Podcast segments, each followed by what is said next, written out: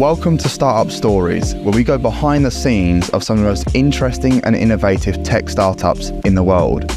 Each episode will bring you in depth interviews with entrepreneurs and business leaders sharing their personal stories on success, failure, and everything in between. So, whether you're an entrepreneur yourself or someone that's just generally interested in the world of startups, then Startup Stories is the perfect place for you to gain insight and inspiration into some of the most exciting players in the game. So sit back, relax, and join us on a journey of startup stories. Hello, Sven. Welcome to the Startup Stories podcast. Nice to have you. Hi, Jordan. Thank you so much. Looking forward to this. My pleasure. Looking forward to uncovering, you know, what you've been doing at Halitus.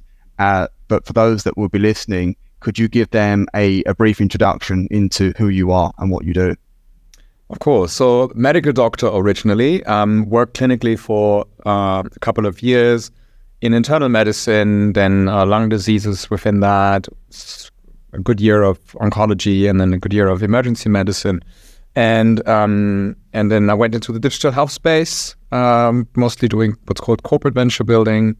Um, now on the advisory board of Speedinvest, which is a VC fund a couple of startups, um, and have my own company where we're trying to build a device that aspires to detect diseases in the breath. Amazing. Thank you very much, Sven. So I had a look at your profile. Uh, we've obviously talked as well. You've got yeah. quite an extensive background, but uh, you know, it doesn't really tell me who you are and how you got there. So what I like to do is run it back. Um, what do I need to know about you to understand who Sven is today? Oh, interesting. I mean, uh, so I think today, what I try to be is try to be a bridge between different um, uh, fields. So uh, the problem you have with medicine is that it is quite complex, right? So it has of course, there's the science behind it, which you need to understand. Then there's a cultural component of how you know the medical world, the medical community operates. And then you have a market that is very different from what we know from most other industries, where you have a payer, provider, patient, uh, producers, and then it's a different ecosystem, highly regulated, and so on.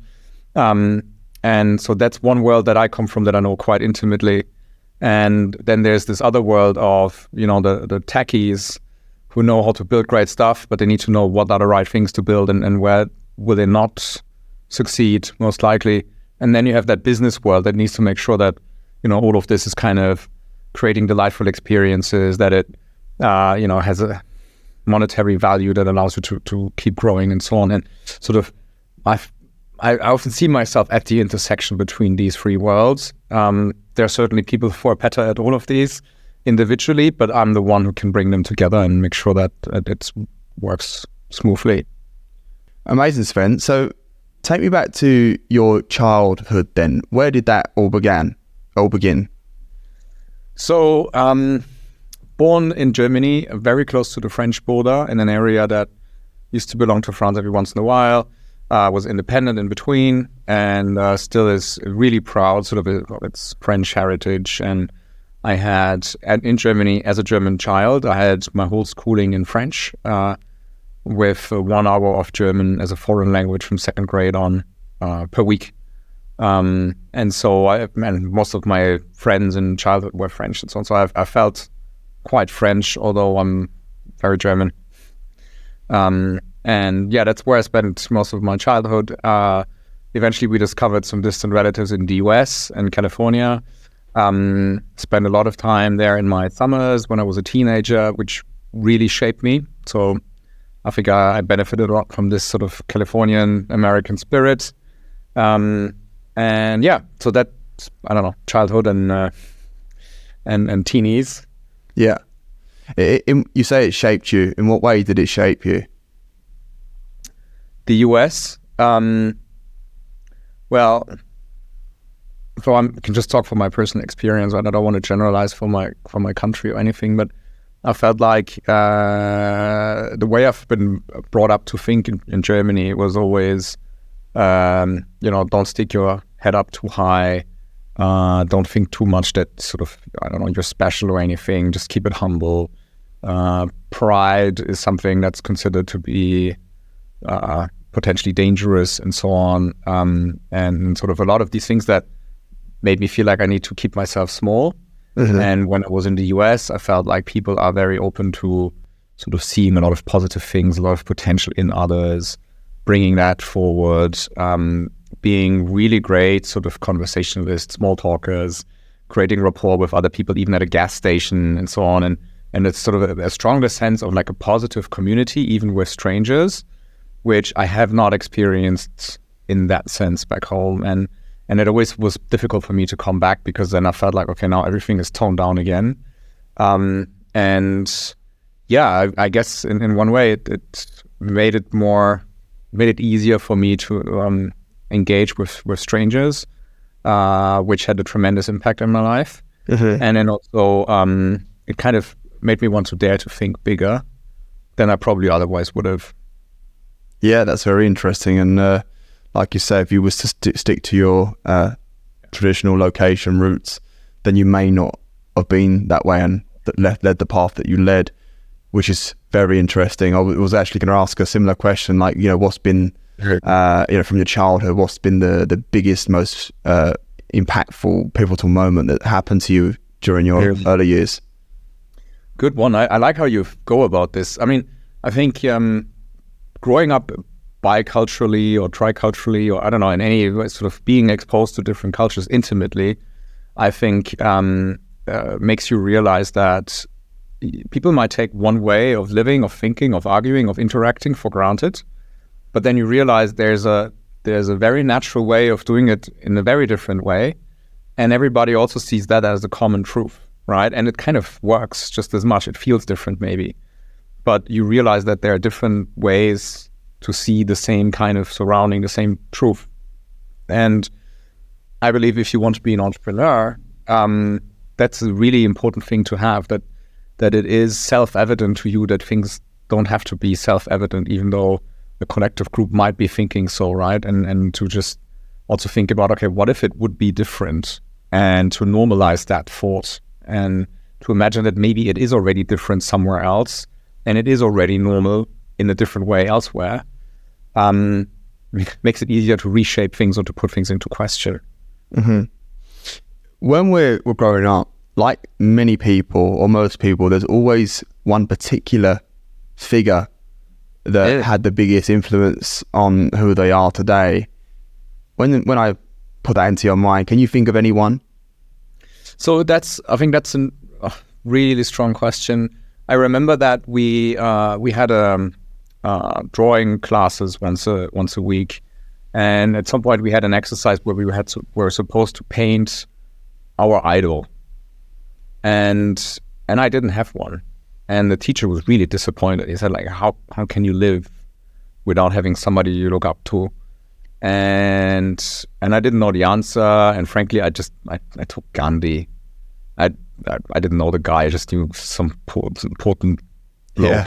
You know, he's going to be happy with that. And so I, I went through him, and and that was okay. Got a good grade and so on. And and I, I think I never had any influential person that that I aspire to until my mid or late twenties, and only then did I start to see the value of that. And frankly, I would have wished that I would have understood what that teacher was trying to tell me, or that I didn't even need him to tell me that, because I see very, very great value in this.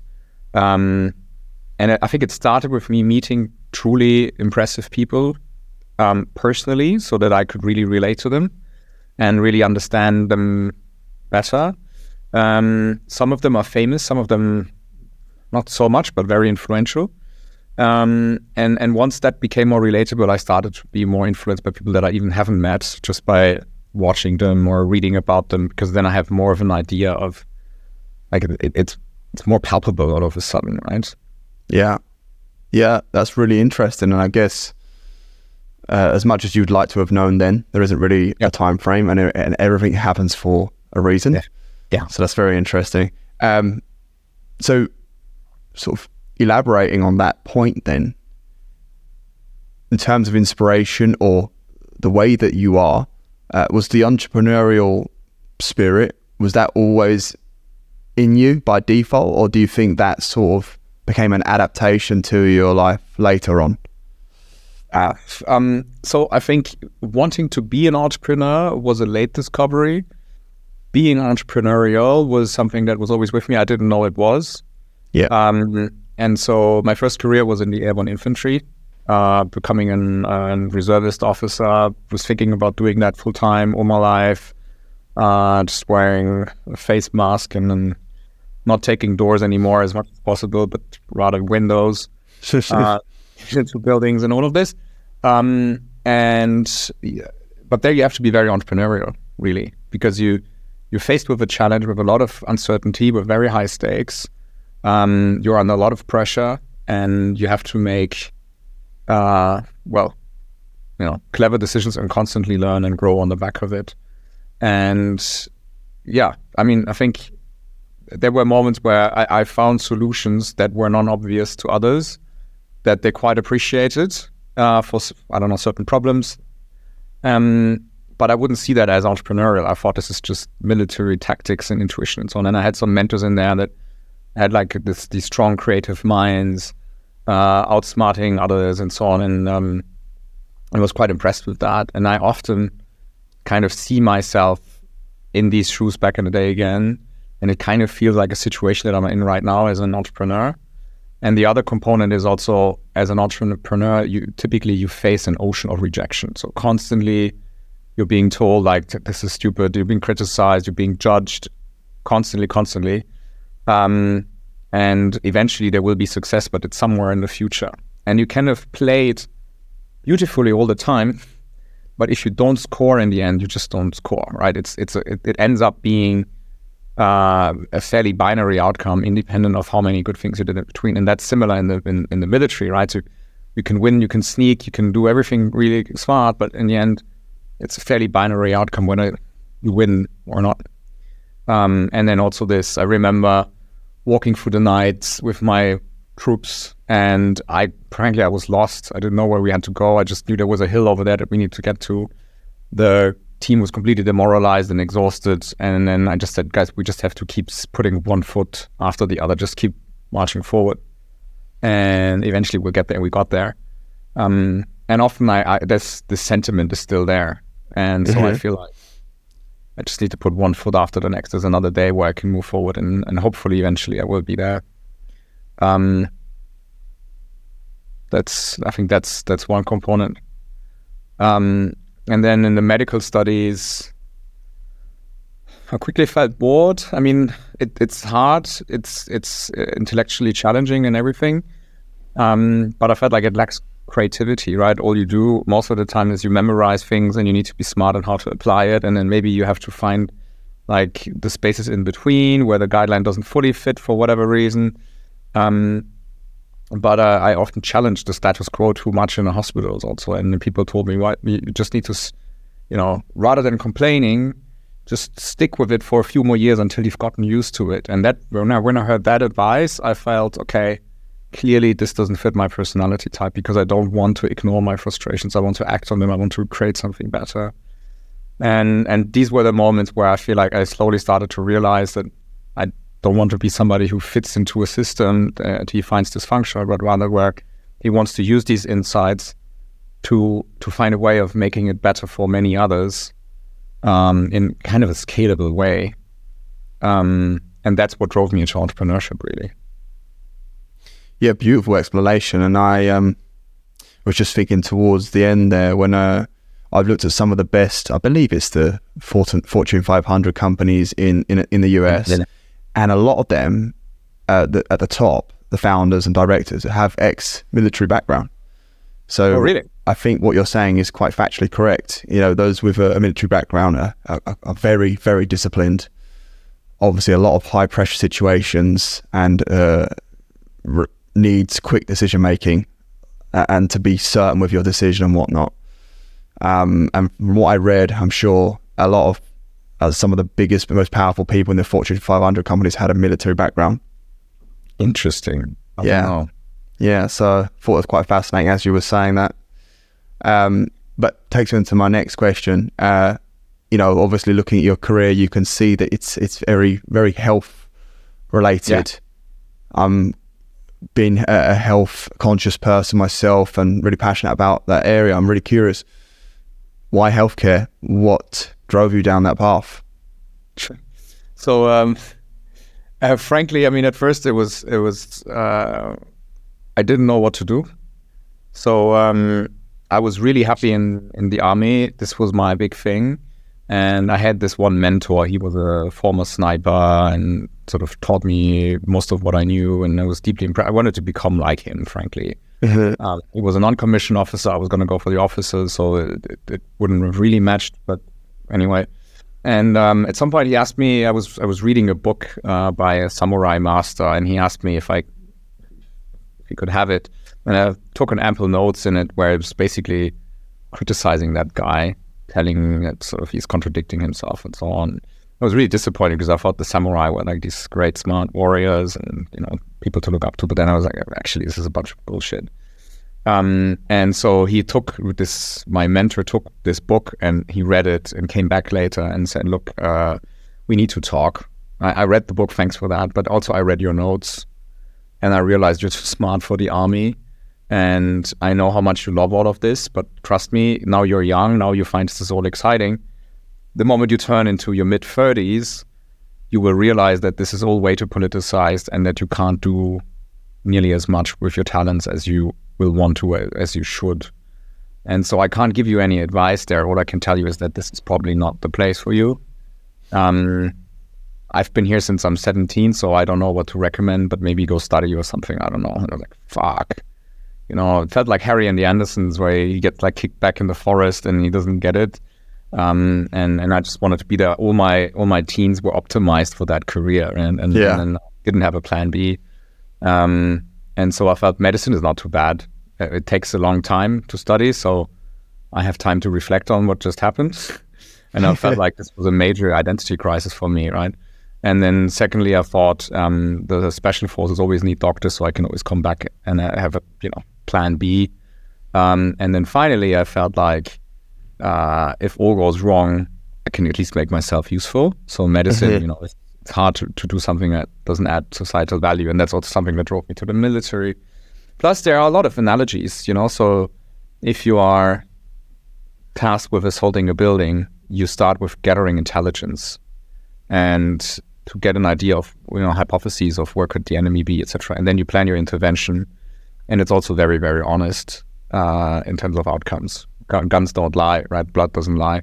And it's the same in medicine, right? You, you start with a diagnosis, you have that body, and you need to kind of figure out what's going on in there by using intelligence diagnostics. And then you plan an intervention and you do it. And it's also very honest. And I just very much struggle with, I don't know, things like arts, where people spend like a long time discussing something that they see in a picture, but I, I can't really grasp it. Um, and everybody can have an opinion. And so, you know, there's not too much room for opinion. Um, of course, you will have opinions, but in the end of the day, does the patient get better or not is like the key outcome, and that's quite clear. Yeah. And I like these things, right? I like tangible things to do. Yeah, that makes complete sense. So, from your first job, you know, fast forward to today, what would you there. say is the the single most valuable skill that you learned from your first career that you still think about and carry with you today? So, uh, oh, I love your questions, man. This is really good. Appreciate I think it. It's, yeah, I mean, seriously. Um, people look too little at exactly these things that uh, you're looking into, um, especially for entrepreneurship. Uh, I think it's mental flexibility. So, which which means the ability to learn something new, which comes with a lot of discomfort, because you always feel like you're stupid again um, mm-hmm. when you were previously smart in something else or good at something, and suddenly it's of no value. Nobody in medical school cared that I was able to shoot a small target at 800 meters. Nobody cared. Eh, on the contrary, they, they were rather spooked by it and sort of I'd rather not mention it, right? Um, and and now few people really care about my diagnostic skills and, and so on. And and so there's there's an ego component there's also this aspect of just like enduring frustration of being a beginner again. Um, and then also having to figure out what are the things that I actually need to learn. So in medicine, you have kind of a playbook, but a lot of the things there are implicit, implicit tacit knowledge. And I think you have that even more in entrepreneurship. Of course, people teach you about agile and lean and MVP and I don't know what, but a lot of the day to day challenges with staff, co founders, clients, whatever, is very intangible. And it, it helps to have mentors who can teach you, but you have to have access to them. You have to have somehow access to that knowledge. And, and so that figuring out what to learn and then learning it is difficult. And I think the other aspect of mental flexibility is knowing what to unlearn. And that often is much harder, right? Because you might have a trait that makes you really successful in one thing. Being a good doctor in the emergency room means that uh, you have to be completely stable to any disruption and just work disciplined in a highly prioritized manner from one patient to the other and switch a lot and keep like the key things in your memory. Um, but you're not tasked with business development because you're just sitting there and you're responding, you're reactive. As an entrepreneur, you often have to be very proactive and create work for yourself and figure out where to go and not just kill the um, the backlog of patients, right? But to create the backlog also, for example, and and that that comes with a lot of um, uh, mindset shifts that you need to first unlearn, for example. Yeah, absolutely. Very interesting point that you made there. So um, let's fast forward then to where you are today at Halitus. So explain to me your involvement there because I know you became the sort of CEO in 2022, uh, mm-hmm. but they were founded in 2021. Is that right? Yeah. Yeah. So yeah. Tell me about sort of their founding and then how what your involvement was initially and you know what you do now with them. Yeah. So there there was a, a bunch of, of Russians actually and a Belarusian guy um, around a, a bunch like three people um, including the original inventor of that technology, who who's the CTO today, and um, and they realized two things. So it's a multi-purpose technology. You could be using it for a lot of different things. We're looking into biogas today. We're looking into automotive and so on.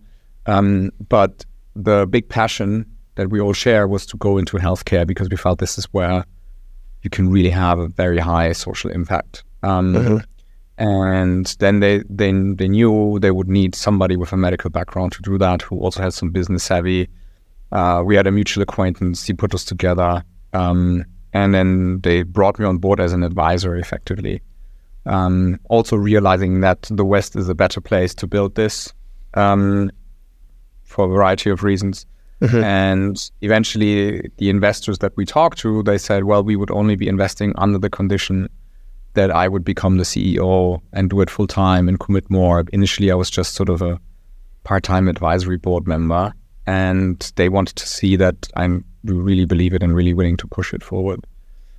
And yeah, so I did, and here I am. Well, it's always uh, a big, uh, educated decision, strategic decision to make a move in and commit to something full time. So, what was it about Halitus, in particular that made you think, you know what, I'm going to drop yeah. everything else, invest in this company full time?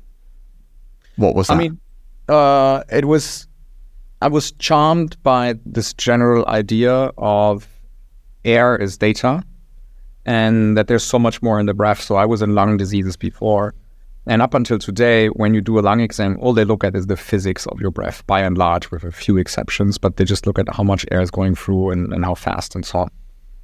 Um, I'm oversimplifying, they're doing a little bit, but there's so much more data. You have more than a thousand unique molecules that you exhale with each breath that can tell you something about what's going on in the body. And although the science is there, lab based, we're not really using it in daily practice. And and I felt when I left the hospital, when I left the bedside, I made a promise to myself that I wanted to create something that would allow me to have a, a much, much bigger impact on human welfare than I could have, no matter how many over hours and, you know, night shifts and weekend shifts and so on, I would be pulling off through my doctor's career.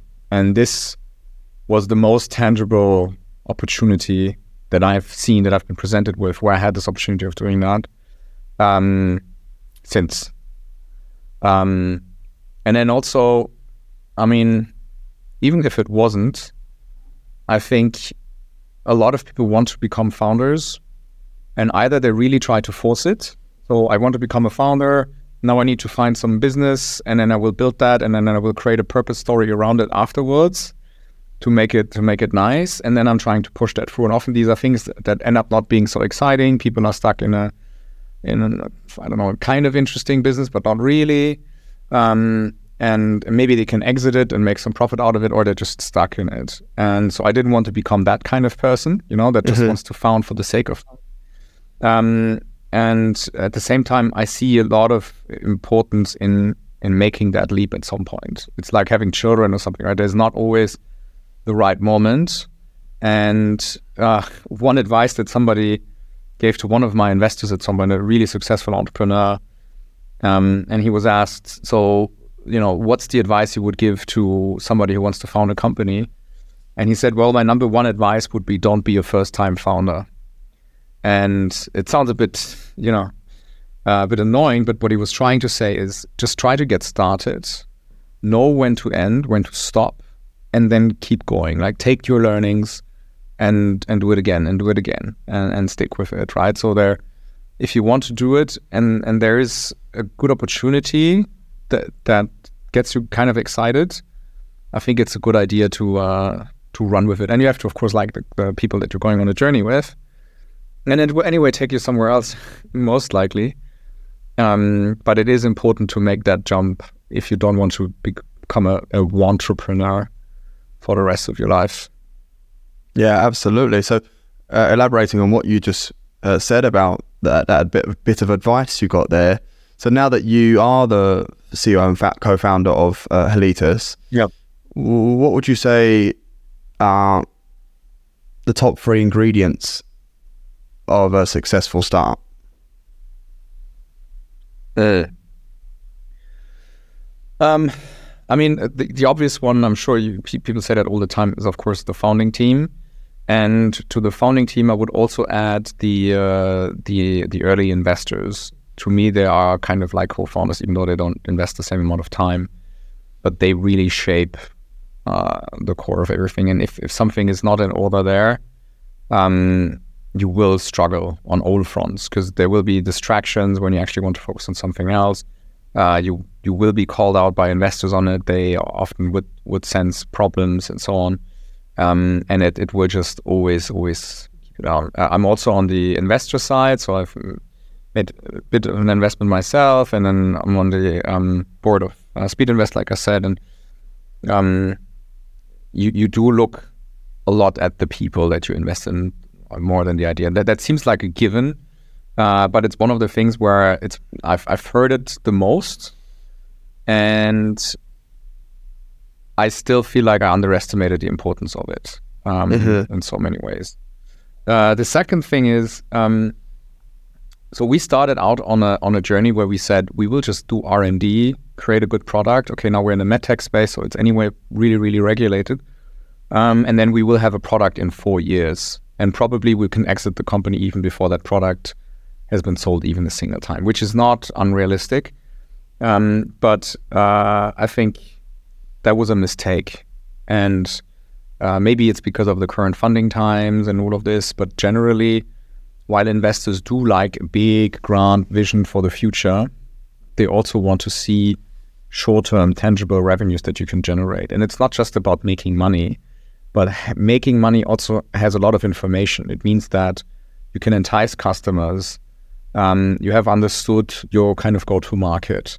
You have a way of getting real-life feedback from customers early on, even if it's not the same product that you want to sell later on. So in medicine, the typical thing to do is you start with a research use only case where you're not so regulated, but you can still give it into doctors' hands and they can test it, and then you will get some feedback from that, and you can sell that. It's not going to make you rich, mm-hmm. but but you have these important early interactions, and and that's something I would really urge anybody who has the opportunity um, to do that. It's difficult if you're in an implant business, for example, like if you do neuro implants, you are just bound to long regulatory cycles.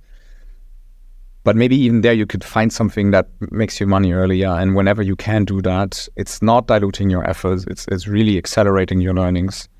The, the faster you can hit reality with real customers um, so that's one thing and the other thing frankly i mean it's really persistence it's it's um, i've talked to hundreds and hundreds of investors. I got turned down so much. Uh, I had people interrupt me during my pitches where they said, "Sorry, can we talk about something else? I can't focus because I keep wondering why are you doing this to yourself? You have so many options. You could do something so much easier and just get your house on Mallorca or something like that. Why? Why? Why is something like that? Why hardware?" Um, and the good thing is that among all of these people, I ended up finding a league of investors that completely changed my life. And and not just because they made an investment and they gave me some guidance, no, but because we really have gotten to know each other really well. We've been working on a lot of different things and I've learned so much beyond the venture about myself, about you know, the whole venturing world, etc., etc. which yeah, changed the course for the company, changed the course for my life, and so on and so on. So you know, there's this saying of 90% of success is showing up and then 10% is knowing where to show up. And I think that's very, very true. Yeah, it sounds extremely true of what you were saying, especially tying in with the one of the key points you mentioned there, persistence. If you weren't persistent, one and two, obviously believed in your idea, your product, yep. your venture the whole way, then you probably would not have came across these league of investors and as oh. you say, changed your life. Yeah. In what in what way did it change your life? I mean, you, there's a there's a there's a big so one one thing is there's a big risk of being in your own echo chamber where especially if you're a convincing person, um, people would end up nodding and agreeing with you, and maybe not just out of politeness, but because they're actually convinced. But is that bringing you closer to the truth? There's a big dilemma as an entrepreneur where you have to uh, balance selling with learning, and um, and that's really difficult for yourself because you have to have different mindsets, and at the same time, it's difficult for the other person because if they've been sold to, it's hard for them to give advice, and if they've been sold to really well, then the concerns that they might have had, they they might vanish. Um, the second aspect of it is a lot of people are giving me advice, but they're giving me advice based on their own realities, which I don't want to challenge, but which might be very far away from my own. And so I had to learn to really understand whose advice I'm taking on board. And this could even be an investor, but then you have investors who are strong from an e commerce background, and their advice does not apply. In the beginning, I was jumping around trying to sort of be the world's most investor friendly company rather than the most customer centric company. And, and that just completely messed up all my business model and strategy and everything because it, I just put in so much unnecessary advice. Um, so yeah, that's one thing. And then if you have people that are really, really knowledgeable and experienced and intelligent and, and you know, what's called deliberate practice, with every investment they've seen, everything they've done, every conversation they had, they, they put a lot of intention to it and they've been doing that for decades, then every sentence is so to the point and so rich of information that it allowed me to think differently about, I mean, details from what slide am I doing, what decision am I making, to like the big visionary things, um, and and diff- changed how I structure my thinking, how I articulate my thoughts, who I talk to, where I allocate my time. I think that's a big one. Um, so that's the one part. The other part is opportunity. Um, then, if after a while you have built up trust and they see you as somebody with a high degree of mental flexibility combined with an endurance to go through and so on, then then you can be identified as a potential uh, successful founder uh, for that journey, and then they will have an interest to to promote you further. Sometimes also just because they uh, you know they like to help other people on their mission, but also often they have a strong portfolio of people, and then they they can see synergies, put people together, help them you know grow. Sometimes a, a really good investor is like a good HR person also. Um, and I think these are the two things like insights, learning, and or guidance, and then opportunity um, as two of the core things. And I'm only getting started. I think the more we sort of and I'm also creating a community now with my investors, and they start to co-invest and so on. So there, there's a whole thing shaping around it, where I'm not quite sure yet where this will lead, but I'm I'm pretty confident it will be very, very exciting, especially because they are intelligent people, plus they have I think the heart in the right space, and they're really interested in advancing sort of society and planetary resilience and all of this. Um, yeah, so that that also makes it exciting. Absolutely, could not agree more. And it got me thinking about this this whole road of entrepreneurship and entering, entering yeah. such a different world from let's say normal employment, right? Oh yeah. And I think one of the reasons why a lot of people fear entrepreneurship is the word failure. From my experience, and a lot of the people I've spoken to, failure in entrepreneurship is actually one of the best things that could ever happen to you.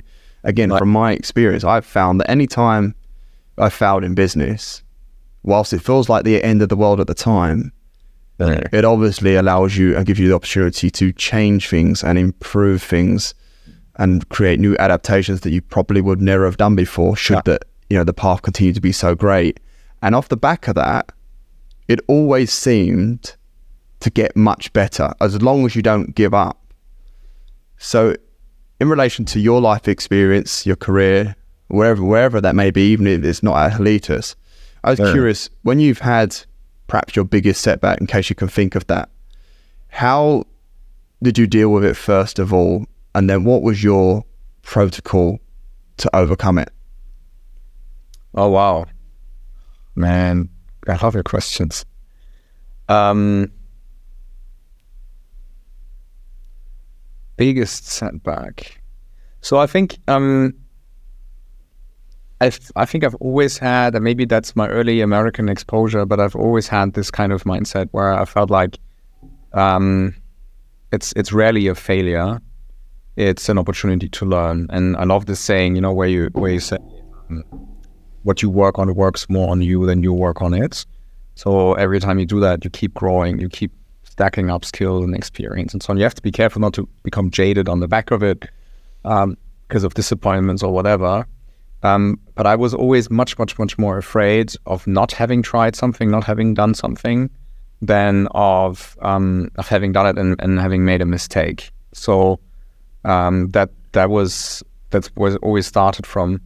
Um, I haven't had anything in my life where I was truly regretful, where I felt like I made a very poor decision that led to a very negative outcome. And I think it's really important to not judge a decision by its outcome, but by the quality of the decision making at the time that you were making the decision, given the data that was potentially available to you and then you can criticize. You can say, look, there was a there was a big part of information that I could have accessed and I didn't because I didn't consider it as really important or I wasn't aware of, of its presence. Um, that would be an element of a poor decision, right? I didn't include enough information, or I was overwhelmed with too much information. Then I made a stupid decision, or I had all the information, but I assessed it in the wrong way, and and and or I took a, a different decision out of for whatever ethical reasons that I had or whatever it is, and, and that did led to an inferior outcome, and, and I could have foreseen that. This would qualify for me as something where you can have some sort of a regret that you need to, to think about. But if you, in good conscience, took the best decisions and then something goes wrong, um, then you can't beat yourself up for it. Um, and of course, I've treated patients that ended up dying, um, and where maybe in the aftermath uh, we knew more and, and we could have said if this was clear or if maybe they would have come a week before or I don't know, something else, then we could have saved that person. But then I would say, well, but it was at this point out of my power to to do something better, right? Um, yeah. And so I think accepting that bad things happen in life, I mean, that's as a doctor, you have to accept that before you start. Um, uh, that's that's key. Um, and one thing that I struggle with, which is probably not really answering to your question, but I think that sort of it's on top of my mind quite often, is um, I often really try to avoid failing just because I don't like to fail and because I have responsibility, I don't know, for investors, customers, partners, I don't know, whatever it is. And I want to stick to my word of I will make this successful. Um, but then sometimes the question is, is the failure to keep throwing good money after bad, to keep investing yourself into something? Or is the failure to call it quits and say, okay, you know, this is clearly, I'm, I'm good at running uphill, but I'm actually running up the wrong hill right now. Let's let's reassess. And and that's sometimes I think more my mistake that I'm that I, I keep fighting and fighting and fighting which is what I've always learned to do, rather than to say, okay, let's lose that battle, but let's win the war. Um, and yeah, that I mean that's something that I'm more worried about at the moment. But I've, I, I think I'm gonna manage. Um, yeah, I don't know. Does that answer your question? Because you, you asked Yeah, a yes, slightly it- different thing, but No, it does, and it actually made me think of something else. I mean, uh, you know, uh, Steven Bartlett. I think we talked about it. He actually said uh, one of the greatest skills of of great entrepreneurs of today is that whilst we don't like the word quit or quitting, sometimes, and one of the greatest skill of some entrepreneurs is knowing when to quit. Doesn't Yeah. mean you giving up. Totally different. Quitting on, let's say, a certain way and trying a new way because there's only so far you can try one way. It's just just not working, and you need to try something new or a a, Yeah. a, a, a new strategy. And you know, you see the business of today where perhaps they were running one way, and then you look at that same company today, their brand looks totally different, the logos, Yeah. name changed, everything Right. restructuring in terms of the business. And if they didn't know when to quit at some point, they wouldn't be the monster of a company that they probably are today. So I think there's an art in knowing when to quit as well. Yeah. And so I think it's a function of understanding your opportunity cost. Um, because you might be doing well, actually, right? It might be nice. But what if you would make a two degree, three degree change? And that doesn't just set you up on a linear difference, but maybe on an exponential difference Yep. Because you jumped on on a new technology that or a new business model that gives you more leverage or something like that. And I think that's something that that's that I recently learned to be much much much more mindful of, thanks to some very good friends who uh, gave me a lot of unsolicited advice. Yeah. It's always good to have people around you, isn't it, as well? Uh, okay, so you, you, as I say, you've been the, the CEO of Halitus now for just over a year and a half by the looks of things. So talk Yep. to me about the where you are today. What's the what's the long term long term goals and ambitions for Halitus? How far do you want to take it? Yeah. Um, so this is currently being reshaped a lot, and uh, maybe in uh, five weeks I will tell you something else.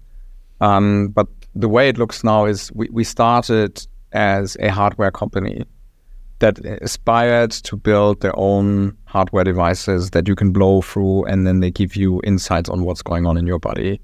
And in the beginning, at least my vision was this should be like a wholly vertically integrated company. Of time, I then realized if we start to work on the whole manufacturing process and regulatory approval and the sales and distribution and packaging and everything, um, it it might very very quickly overload us.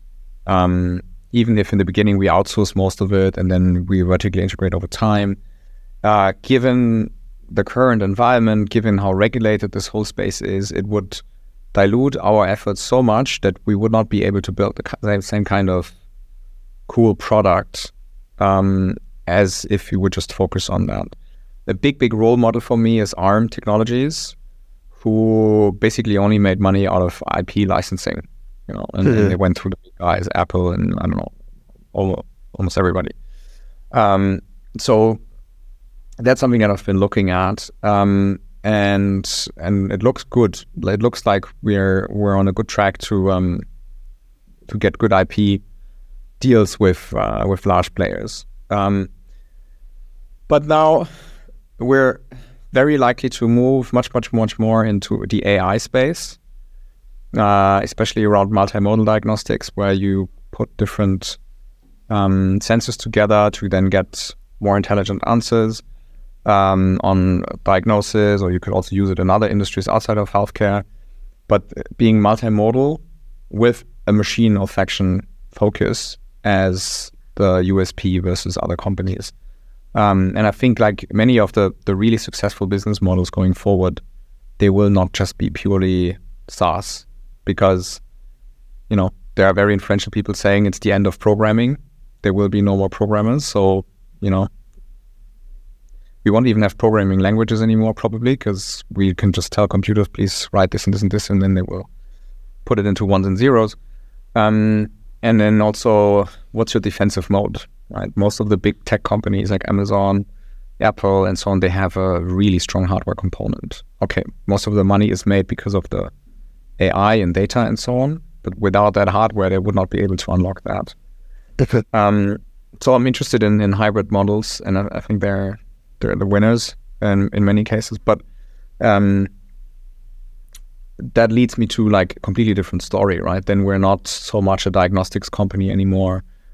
Then we aspire to become part of artificial general intelligence, where we build one small component of that, which is multi-sensory machines and, and machine smelling. Wow. I appreciate that. I mean, listening to you, Sven, everything that you've spoken about so far, you're obviously a very smart guy and your your CV backs that up quite nicely.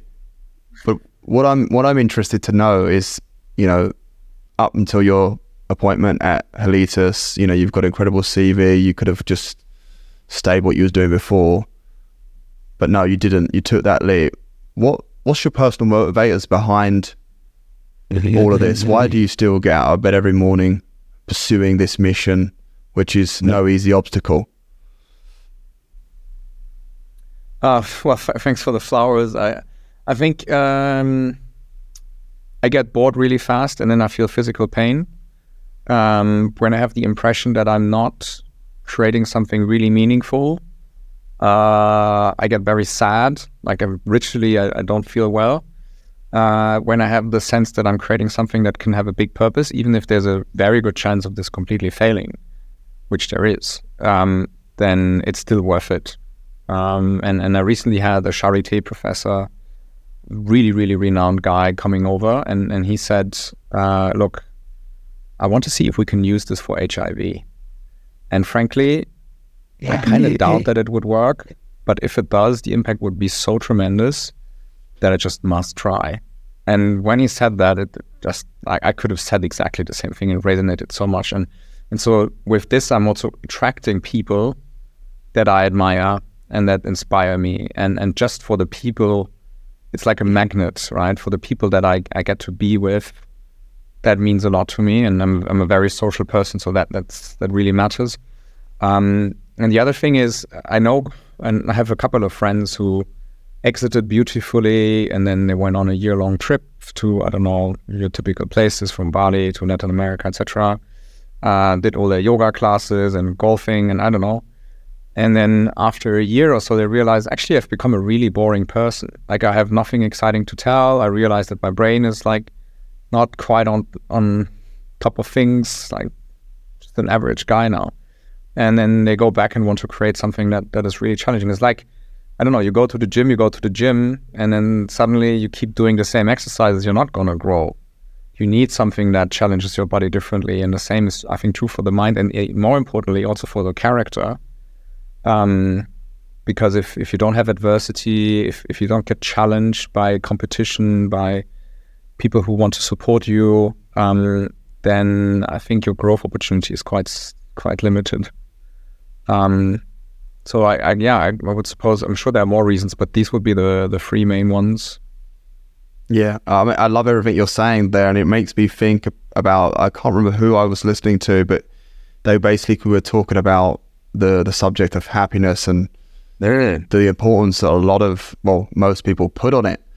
But what he was saying is that happiness is not not all what it's made up made up to be because it's a, it's a like, temporary feeling, right? He said what's more important than happiness is actually purpose, fulfillment, right? So it actually gives you the greatest sense of well-being. So you by you being on a mission, you have purpose regardless of how you're feeling. So if we only did things of when we feel happy, that might only be 7 days of the month.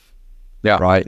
But if you've got a purpose, something's fulfilling you, you're going to do it no matter how you feel because people depend on you and it's going to give you that sense of youthfulness. Even if you are older, uh, that, that thing, feeling mentally inside of you, as you know, you know, when you hear these 50, 60 year old entrepreneurs that say they still feel 18 mentally, it's because yeah. Yeah. they're still educating uh, and training the brain you know? So that, i found that really interesting that concept.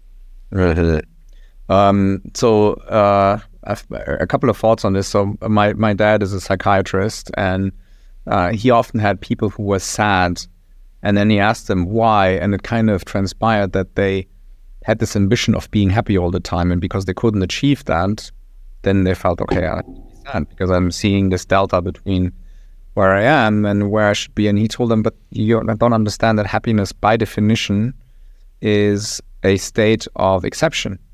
So you can't constantly strive for a state of exception. That's not logical. And just by making them aware of that, a lot of people are like, okay, okay, it kind of makes sense. And then they lost their sadness because they just calibrated expectations and, and, and saw beauty also in the downsides and so on. Yeah, yeah. Um, seems like quite an easy intervention. Of course, doesn't always work. But the other aspect, I think, is um, uh, there are so many quotes in, and, and I know you're an athlete too, yeah. more athletes, where they, you know, they say like, uh, the discipline is a form of self-love, and and doing the hard things makes your life beautiful later on, and doing too many of the beautiful things makes your life hard. And you know, like all of these things, like seeing it as an investment, um, I think is, is really good. And then another so apparently, my painting teachers uh, gave me a lot of life lessons, and I realized that later. But in my, I think in first grade, we were supposed to paint, and and I left a lot of places blank. And then teacher came and said, "Look, you have to make sure that you put color on every part of that page." And and I kind of saw that as a lesson for life because I felt you have these. We don't know how much it is, you know, 80 years, maybe 30 years, maybe 40, you don't know. And and what are you doing with that? It's a blank sheet of, of paper, and you can always paint on the same spot, right? If you don't want to go further, or you can really try to see what if I play with the whole canvas and and I use as many colors as I can. What's going to happen?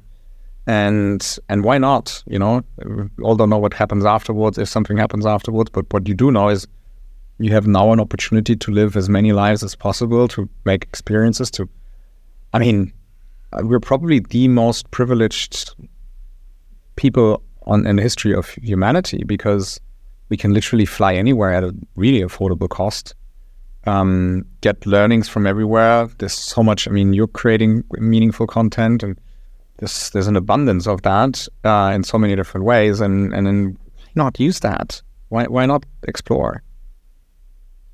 Again, I completely agree. The way you explain the the art and filling the whole canvas, and uh, yeah, it makes me really think about where we are in this modern world. You know, you hear worldwide people are more yeah. unhappy than ever, yet they have more things than we could ever have dreamed of, even as little as 20, 30 years ago. Years ago, we've got absolutely everything at our disposal, yeah. and I think one of the top reasons for that is because a lot of people mistake pleasure for happiness, yeah. two different things, right? And I, again, I heard somewhere that we need more boredom in our lives because that's where when we were younger we'd be create when you think back to when we were children right? When we were so bored what did we do? We thought of different types of games to play out of nothing. But because uh, the gen z's or the millennials whatever they, they call it uh, of today they've got an iPad in front of them or a phone in front of them. So it's brain numbing. They're not actually having times of boredom for creativity. And like you saying, if it's if it's easy and there's no hardship behind it, they're having all the pleasure, and then they get sad and things are hard for them in everyday yeah. lives. I, I, think we need a bit more of that in in the modern yeah. day to come back.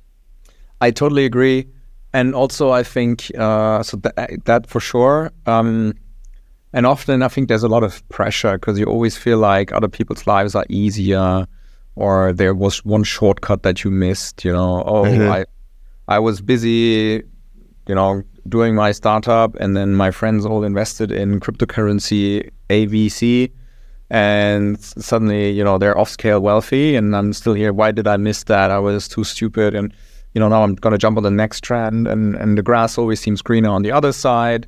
So suddenly you realize, uh, you know, you should have done real estate. So then you go into that, and then you realize, oh, wait a minute, it's actually not quite that easy because there's challenge A, B, C, and D, which I didn't know or underestimated, and so on. And then and so there's this lack of commitment really to to to uh, one area that you have already built up expertise. Um, and I'm contradicting myself a little bit right now because earlier I said there's a lot of beauty in unlearning and switching, and I think actually both things are kind of true. Um, but they have to be conscious decisions. And my impression is that often now, when I turn on YouTube or Instagram or something like that, I have so many paid ads flashing up where people pitch me like the secret to wealth. Yeah. One is on, you have to do online videos. The next one is on I don't know, do a book and do this and do this and do this, and they make it look easy. I'm I'm not naive, to, you know, not jumping on it, but I can see how in today's world you constantly get FOMO on so many ways, and you constantly feel this pressure of like being smart and jumping on something, and this idea of being ready for a long and potentially painful journey, which as an athlete you're very familiar with, right? So beginners they they do a few workouts and then they think now something has to happen and if it doesn't then they they're like oh fuck that right a, a, pro thinks potentially in 10 years and and has the patience and the dedication to know that consistency matters even if nobody's watching even if some other things are more delightful even if you're not really feeling it today and so on and so on. And and uh, sort of I think that's a, that's a truth that often gets hidden. And I had that a lot and I think a lot of people have that and they still do it. They tell people that you just need to follow your passion and then the universe will bend to your will. Like the universe, I, I don't think that it gives a shit about anybody, right? It's been there for much longer than we have. It's going to stick around probably for much longer. And, and, and why would it? If it would listen to everybody's will, I think the world would be a complete mess. Yeah. And so, and how do you know? If you're 18, I knew what I wanted. Uh, I spent all my teens optimizing for a military career. I was a spooky child. I was spent like I was shooting every day, doing some martial arts, um, digging trenches in the forest. People like, "What's wrong with this guy?" I really wanted, I know what I wanted. And then I spent two years there, and the guy that I really trust tells me, "Dude, this is not, this is not your place. Do something else. You're too talented." Like, Fuck. So then you get there, and and I had best grades. I was best in class and all this. So this was not the problem. But then I realized it just it's just not a match. And and so what advice you give people? You tell them follow your passion. They don't know what their passion is. They get there and they realize it's it's virtually a, your your um your passion, but it doesn't match your talents. And maybe it matches your talents, but then you realize after a while, this was fun, but I'm kind of getting bored now. I've seen it. I, want, I had that with medicine. I'm like, okay, let's do something else. And and so it's it's really bad advice. And instead, maybe focusing on, hey, what are you good at? That's much easier. And you can pivot within that, and you can build on that, and, and, and ripen that strength further and further and further. And then maybe also think first before you think about your own interest, think about where can you add value to others.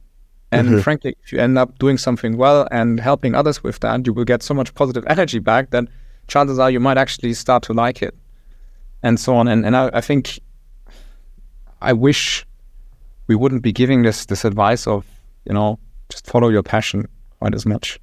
Yeah, and I think a lot of people of today is, you know, they, they, they compare themselves and like you were saying, looking at what someone else is doing, they've jumped on the next best thing. But one of my favorite quotes is uh, comparison is the thief of joy. And I think that is, yeah, applicable to a lot of people. Um, but no, uh, great. I, re- I really have enjoyed everything that you've uh, talked about, Sven. It's been uh, a really cool podcast and uh, a great conversation. What, what's next um, on the horizon for, for you and Halitus? Um, the most exciting thing I can't disclose yet, um, but I hope that I will be able to do it very soon.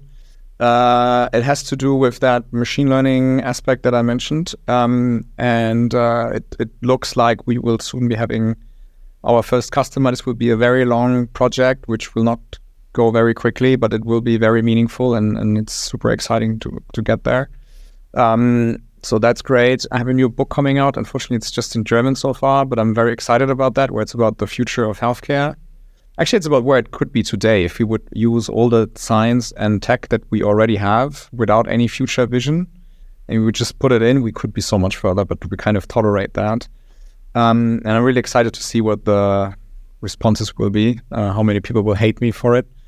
Um, so that's that's pretty great. Um, uh, yeah, I, no, I guess that's it. I'm, I'm spending a lot of time at the moment walking through Berlin uh, and just thinking or just letting thoughts pass and see Yeah.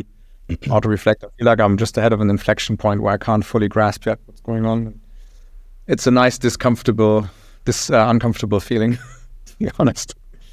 No, it's amazing, Sven. And thank you so much for joining me on the Startup Story podcast. Keep following your purpose and your mission. Um, I'll, of course, be following you and Halitus from afar. I'm very excited to, to continue to follow your journey now that I know much more about you and, uh, you know, gained a new friend in the recent weeks. So thank you so much again. And uh, was a was a pure joy. Thank you.